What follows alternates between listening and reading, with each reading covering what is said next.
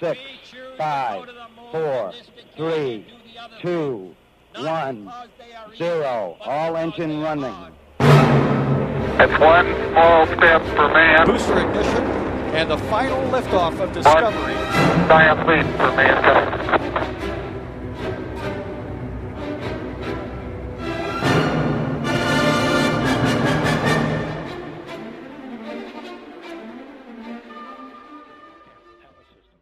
După 25 de zile petrecute în spațiu, capsula Orion a ajuns în apele Oceanului Pacific și astfel misiunea Artemis 1 s-a terminat cu succes. Cel mai probabil în anul 2024 urmează Artemis 2, când vom avea o lansare SLS, de această dată cu echipaj la bord, după care urmează întoarcerea astronauților americani pe lună în misiunea Artemis 3. A fost aprobat bugetul ESA pentru următorii trei ani. Consiliul Ministerial al Agenției Spațiale Europene, ESA, întrunit la sfârșitul lunii noiembrie la Paris, a aprobat bugetul agenției pentru următorii trei ani, în valoare de 16,9 miliarde de dolari, cu 17% mai mare decât bugetul precedent alocat în anul 2019. Spre comparație, bugetul NASA doar pentru anul viitor este de 27 miliarde de dolari. Cu același prilej a fost anunțat și noul lot de astronauți europeni, 5 astronauți principali, 11 de rezervă și primul astronaut cu o dizabilitate, britanicul John McFall. Schimb de echipaj la bordul Tiangong. O nouă premieră pentru programul spațial chinezesc, la bordul stației spațiale Tiangong a avut loc o predare de ștafetă între echipajul Shenzhou 14 și noul echipaj Shenzhou 15, lansat în 29 noiembrie. După doar câteva zile, echipajul Shenzhou 14 a revenit pe Pământ după aproximativ șase luni petrecute pe orbită. Acest moment marchează și intrarea stației spațiale chineze în faza operațională. Este pentru prima dată în istorie când pe orbita Pământului sunt două stații spațiale locuite permanent. Astăzi este ultimul buletin cosmic de anul acesta. Bună ziua, Claudiu Tănăselia! Bună ziua! Încheiem anul în forță. Capsula Orion s-a întors cu bine pe Pământ după 25 de zile în spațiu. Acest moment marchează atât încheierea cu succes a misiunii Artemis 1, cât și debutul celei mai puternice rachete construite vreodată, racheta SLS. Cu această misiune, americanii își doresc să se reîntoarcă pe lună. Claudiu, aș vrea să vorbim astăzi despre acest subiect. De ce a fost această pauză atât de lungă până la reîntoarcerea oamenilor pe lună? Au trecut 50 de ani de la ultima misiune Apollo. Dacă a fost așa un elan la începutul programului Apollo, era și un elan propulsat, să zic, de conotații politice atunci, să ducem aminte, era războiul rece între Statele Unite și URSS și dacă URSS au fost primii care au pus pe orbită un satelit și un cosmonaut, Statele Unite trebuiau să vină cu ceva, cu o premieră majoră, să demonstreze că și ei sunt acolo în spațiu și s-a ales luna, mă rog, Statele Unite au ales luna ca țintă pentru această cursă spațială pe care au și câștigat-o, după care a scăzut interesul publicului. De exemplu, misiunea Apollo 13 la început a fost prea puțin mediatizată, abia după ce s-a întâmplat accidentul care s-a întâmplat atunci, a revenit în atenția presei și și scăzând interesul publicului pentru programul spațial, evident a scăzut și bugetul NASA. Bugetul NASA, chiar dacă vom vorbi despre bugete în scurt timp, bugetul NASA din timpul programului Apollo a fost cel mai mare buget pe care l-a avut Agenția Spațială Americană în istoria sa și de atunci acest buget a scăzut continuu, chiar dacă astăzi NASA are cel mai mare buget al unei agenții spațiale naționale și este mai mare decât suma celorlalte bugete ale celorlaltor agenții spațiale uh, care există. Cu toate acestea, uh, pentru a ajunge ajunge pe lună, e nevoie în primul rând de bani și de know-how, de cunoștințe. Trebuie să știi cum să construiești o rachetă capabilă să transporte astronauții acolo, sistemele de menținere a vieții, costumele necesare și așa mai departe. Dar în primul rând e nevoie de voință politică și de bani și astea două merg mână în mână. După terminarea programului Apollo, care a fost așa scos din priză, au rămas niște rachete Saturn 5 construite și, mă rog, nu trebuia decât alimentate cu combustibil și puse pe rampa de lansare.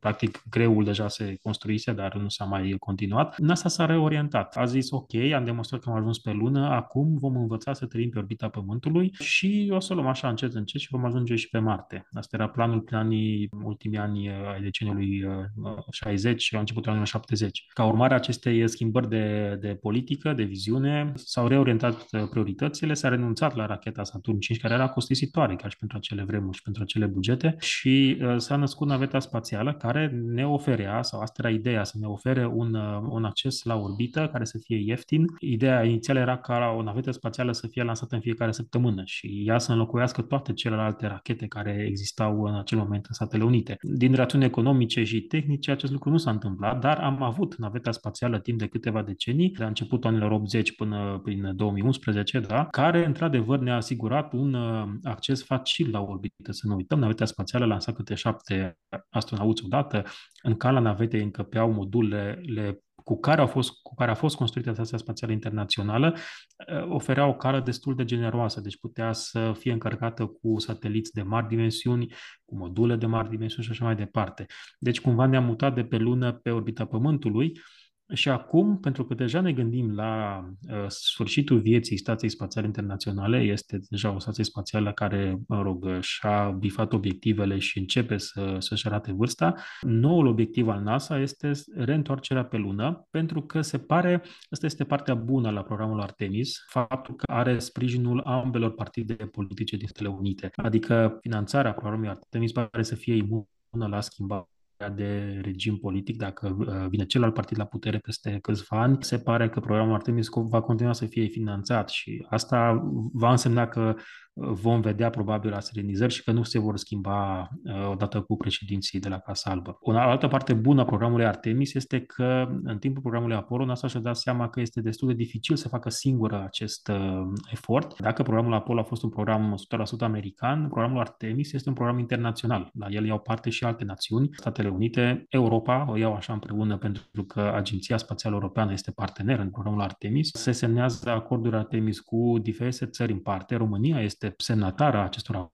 acorduri Artemis, printre alte uh, câteva națiuni. Chiar recent uh, s-a semnat un contract cu Emiratele Arabe Unite care uh, vor dezvolta sau, mă rog, vor plăti pentru un sas de andocare a stației spațiale Gateway, care urmează să fie pusă pe orbita lumii, parte a proiectului Artemis. Cumva, această colaborare cu Emiratele Arabe Unite vine să sublinească lipsa Rusiei din aceste acorduri Artemis, care nu dorește să ia parte la acest efort. Are alte planuri și pe pământ și în spațiu, mă rog, e problema lor, dar, uh, iată, acest program Artemis, care este uh, un efort internațional, vine în continuare a programului Apollo și... Oricum, ziua de 20 iulie 1969 când misiunea Apollo 11 ducea pe lună primii doi oameni, numele lui Neil Armstrong a rămas celebru pentru că a călcat pe solul lunar după care au mai urmat alți 11 astronauți în diferite misiuni lunare. 500 de mii de oameni au urmărit la TV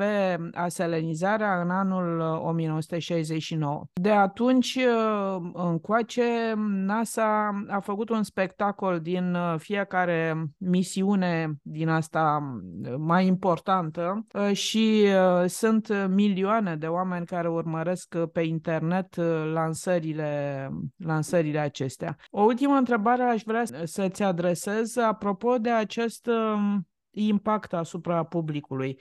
De ce oare au socotit că este atât de important um, interesul publicului pentru asemenea misiuni? Pentru NASA și pentru Statele Unite în general și chiar pentru noi, ceilalți de lângă Statele Unite, pentru că interesul publicului pentru științele exacte a scăzut dramatic în ultimul timp și NASA tot timpul a fost un vector pentru aceste științe reale, le spuneam noi, da, până acum câțiva ani. E nevoie de ingineri, e nevoie de fizicieni, chimici, matematicieni, dar și de alte specializări pentru a ajunge pe lună. Dar mai mult decât atât, NASA are nevoie de sprijinul publicului, pentru că NASA este o agenție guvernamentală, bugetul său este o parte a bugetului federal american, adică sunt bani publici, iar dacă nu ai sprijinul uh, uh, publicului, uh, atunci politicienii nu vor dirija fonduri spre NASA, ci vor dirija fonduri spre, mă rog, interesele proprii fiecăruia. Și atunci NASA are nevoie de acest PR și face o activitate de PR foarte bună, adică toată lumea știe ce înseamnă NASA și ce înseamnă rachetele NASA și misiunile NASA din trecut și atunci se folosește de se folosește în termeni pozitiv, zice, de istoria ei și de prezentul ei Uh, pentru a însufleți publicul, pentru a forma un uh, sprijin, pentru a accesa fondurile necesare pentru a-și putea continua misiunile.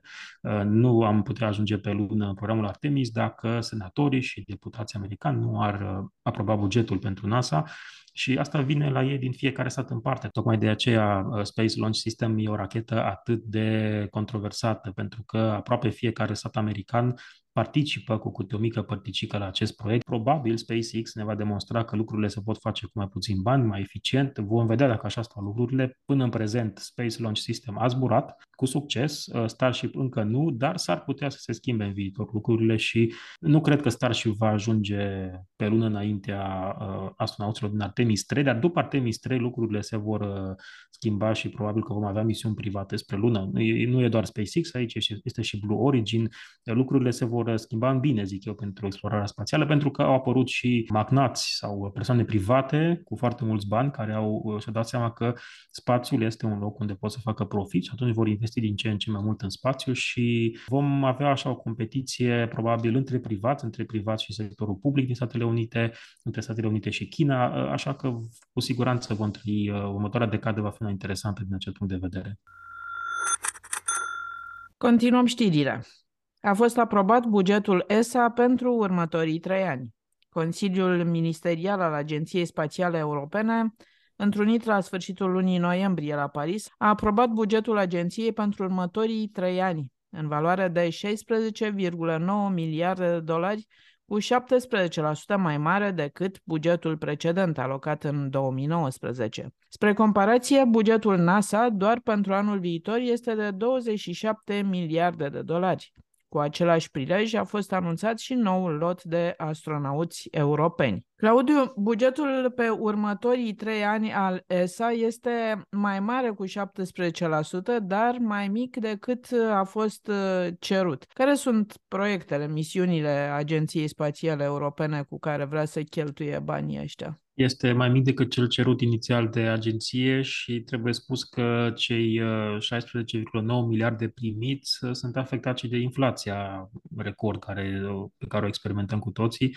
Deci, practic, e mai puțin de 16 miliarde în termeni reali, dar este îmbucurător trendul, adică este un buget totuși în creștere, având în vedere toate dificultățile pe care le trăim în aceste zile, cu război, criză energetică și așa mai departe, totuși bugetul Agenției Spațiale Europene este în creștere și participarea Europei la proiectele europene, proiectele europene spațiale sau proiectele spațiale internaționale alături de NASA și alți parteneri este în creștere. Este un buget extrem de mic, aș spune eu. Îl comparăm cu bugetul NASA, care e de câteva, de, de peste 20 de miliarde de dolari de decenii și dacă vreți să facem așa un calcul rapid raportat la populația Europei, iau aici Europa în întregime, nu doar Uniunea Europeană, pentru că parte din ESA sunt și țări care nu fac parte din Uniunea Europeană, vine undeva la 10 euro pe european, Asta înseamnă costul unei pizza, tot timpul îmi place să compar așa, e o pizza timp pe un an de zile, deci e 10 euro pe un an de zile, ceea ce mi se pare o sumă foarte mică pentru, pentru spațiu. Pentru noi românii vine o sumă și mai mică, pentru că compar contribuția României la Agenția Spațială Europeană și vine undeva la 10 lei de persoană pe an, o pizza congelată, dacă pot să continui analogia. Deci sunt sume mici, dar iată, puse împreună, reușim să trimitem sonde pe Marte, mă gândesc la misiunea ExoMars, asta este una din prioritățile la Agenției Spațiale Europene pentru următorii ani, pe asta se vor duce banii. Câteva miliarde este costul ruperii colaborării cu Agenția Spațială Rusă, uh, pentru că ExoMars are nevoie de un lander nou acum. Landerul în varianta inițială era construit, uh, proiectat de, de Roscosmos. Acum avem roverul care este european și landerul va trebui să, să găsim, uh, să-l, să-l facem din nou noi europenii și am schimbat și lansatorul, nu se mai lansează cu o rachetă Soyuz, se va lansa probabil cu o rachetă Falcon 9 deci sunt alte costuri atașate. Alți bani sunt uh, contribuția ESA la programul Artemis, uh, pentru că a venit uh, capsula Orion înapoi pe Pământ, dar capsula Orion nu poate să fie folosită fără modulul de serviciu european, care este construit de industria europeană și care continuă să construiască aceste module de, module de serviciu, pentru că se pregătesc următoarele misiuni Artemis 2, 3 și așa mai departe. De fiecare dată când Orion zboară spre lună, o face cu un modul european atașat și chiar vedem de multe ori în timpul lansării și sigla sigla ESA, este aproape de sigla NASA. Contribuția ESA nu este la fel ca și cea americană, dar este și ESA prezentă în acest efort planetar de a ne reîntoarce pe lună. Și avem și acel anunț cu astronauții uh, europeni. Probabil o parte dintre ei vor ajunge să pășească pe lună în următorul deceniu, asta este planul. Vor ajunge la bordul Stației Spațiale Internaționale, iar și o parte dintre ei, probabil că în primele misiuni vor fi veterani care vor ajunge pe lună și nu cei uh, tineri selectați acum, dar este îmbucurător faptul că, iată, Europa are în continuare astronauți noi și ultimul proces de selecție chiar a adunat un număr record de solicitări, adică au, au fost un, uh, cred că pentru prima dată, un mai mare interes al europenilor pentru a deveni astronauți decât al americanilor. A fost un număr mai mare de cereri uh, ale europenilor, sau mă rog, de înscriere în, în fazele preliminare, ceea ce este îmbucurător. Europa vrea să ajungă în spațiu, cheltuie cât, uh, cât își permite, cât consideră că e necesar și probabil se vor dezvolta și sisteme de lansări independente europene, adică Europa să poată să lanseze singură astronauți pe orbită. Nu a făcut niciodată acest lucru, au fost câteva proiecte în trecut, sunt și acum pe masa de lucru câteva proiecte și Probabil că o parte din acești bani vor merge în această direcție, dar în principal banii se vor cheltui în acești trei ani pe ExoMars, pe Artemis și pe restul programelor uh, auxiliare atașate misiunilor uh, care sunt în desfășurare și care urmează să fie lansate în următorii ani. Există un uh, centru de antrenament al astronauților aici în Europa pentru astronauții europeni? Inițial, antrenamentele se fac aici, cred că pe lângă Köln, dacă țin bine minte, în prima fază, după care, mă rog, în trecut erau europeni care zbureau cu Soyuz sau europeni care zburau cu naveta spațială, acum cu Dragon. În funcție de cine cu ce zbura, uh, antrenamentul continua fie în orașul Stelelor uh, lângă Moscova, fie la Houston. Probabil că de acum uh, mai mulți se vor antrena la Houston pentru că vor zbura cu capsula Dragon, care este mult mai căpătoare, permite un echipaj mai, mai numeros și atunci vom vedea din ce în ce mulți europeni lansați cu această capsulă Dragon. La un moment dat se punea problema și colaborării Agenției Spațiale Europene cu Agenția Spațială Chineză și eu nu aș exclude ca în următorul, uh, următorii ani să vedem europeni la bordul Stației Spațiale chine, Chineze Tiangong. De ce nu? China și Statele Unite nu colaborează în acest domeniu, dar Europa și China pot să colaboreze și probabil că urmează să vedem uh, cândva, într-un viitor uh, nu prea îndepărtat, sper eu, astronauți europeni antrenați în Europa, după care antrenați pe lângă Beijing și trimiși spre Stația Spațială Chineză. Iată că în felul acesta am făcut trecerea către ultima știre, schimb de echipaj la bordul Tiangong, o nouă premieră pentru programul spațial chinezesc la bordul stației spațiale Tiangong a avut loc o predare de ștafetă între echipajul Shenzhou 14 și noul echipaj Shenzhou 15, lansat în 29 noiembrie. După doar câteva zile, echipajul Shenzhou 14 a revenit pe Pământ după aproximativ șase luni petrecute pe orbită. Acest moment marchează și intrarea stației spațiale chineze în faza operațională. Este pentru prima dată în istorie când pe orbita Pământului sunt două stații spațiale locuite permanent. De ce vorbești despre o premieră? Care este premiera care s-a întâmplat, Claudiu? Tocmai această acest lucru că avem două stații spațiale locuite permanent pe orbita Pământului. Am avut Stația Spațială Internațională, care are o prezență pe orbită de peste 20 de ani, adică avem tot timpul un echipaj acolo. Iată că acum se întâmplă și uh, pe Stația Spațială Chineză. Dacă până acum au avut echipaje care au fost lansate, au stat pe Stația Spațială câteva săptămâni, după care câteva luni, s-au întors pe Pământ. Iată, acum China a lansat al doilea echipaj, în timp ce celălalt era deja în spațiu, au făcut schimb de ștafetă acolo și după aia uh, cel care a stat de șase luni de zile a revenit pe Pământ. Deci China vrea să își exploateze această stație spațială pe care o are în mod uh, continuu.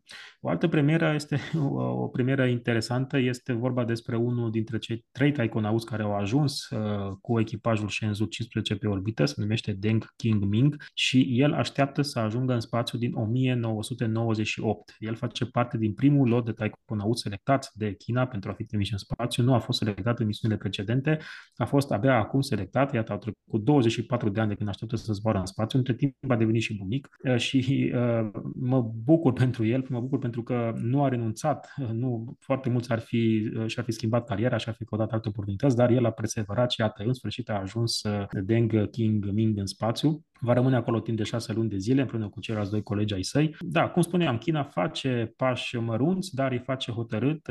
Știe foarte bine ce dorește și măsoară foarte bine obiectivele, le bifează unul câte unul și acum, iată, avem o stație spațială chineză care nu e ea foarte mare, este cam o treime din volumul Stației Spațiale Internaționale, este mai mare decât sectorul rusesc al Stației Spațiale Internaționale și este aproximativ, mă rog, seamănă, este așa asemănătoare cu Stația Spațială Mir, cea pe care am pierdut în 2000 când a revenit prin atmosferă. Faptul că e construită, asamblată, operată de o singură națiune spune foarte mult despre potența Chinei în acest uh, domeniu. Stația Spațială Internațională este un uh, uh, exemplu foarte bun de colaborare internațională, dar este un proiect foarte mare, prea mare pentru a fi susținut de o singură țară. Stația Spațială Chineză mai mică, din nou, ca dimensiuni, dar, iată, este susținută în integralitate doar de China.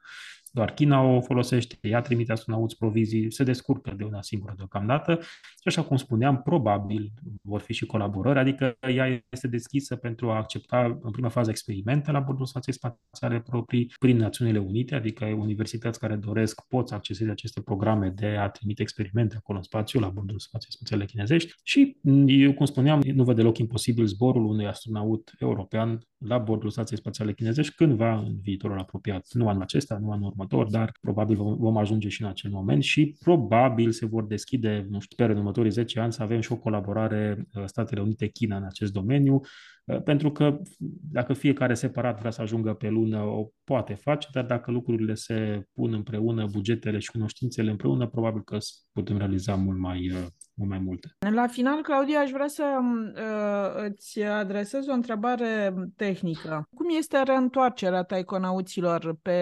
Pământ? Am văzut că este o capsulă care a aterizat uh, undeva pe Pământ, deci nu pe apă, cum se întâmplă la americani. Unde aterizează capsula chinezească? Ca să înțelegem lucrul ăsta, trebuie să știm faptul că programul spațial chinez își are originile în programul spațial sovietic. Uh, capsula Shenzhou este doar o variantă ceva mai mare a capsulei Soyuz.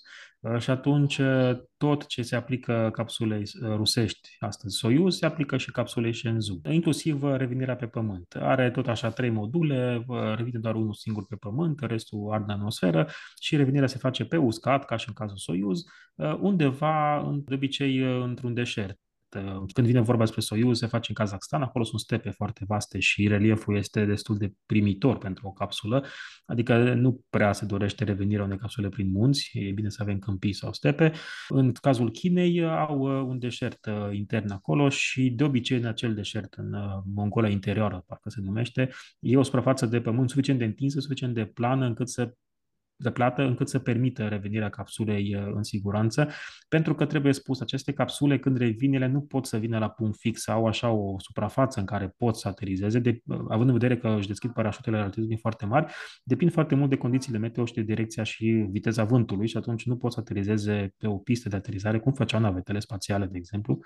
Uh, nu e o aterizare propulsivă în care să-și folosească motoarele, da? atunci depinde foarte mult de curenții de aer și de asta au nevoie de suprafețe foarte largi Um, ca să, să poată ajunge în siguranță. Deci răspunsul ar fi uh, Shenzhou aterizează cum aterizează și Soyuz la sol cu acele retrorachete în ultimele secunde pentru a ușura impactul cu, cu, cu solul. Practic Shenzhou este o capsulă Soyuz, dar uh, fabricată în China și puțin mai încăpătoare și mai spațioasă, dar nu foarte. Mulțumesc foarte mult, Claudiu. Ați urmărit buletinul cosmic. Claudiu Tănăselia și Mihaela Ghiță vă urează sărbători fericite!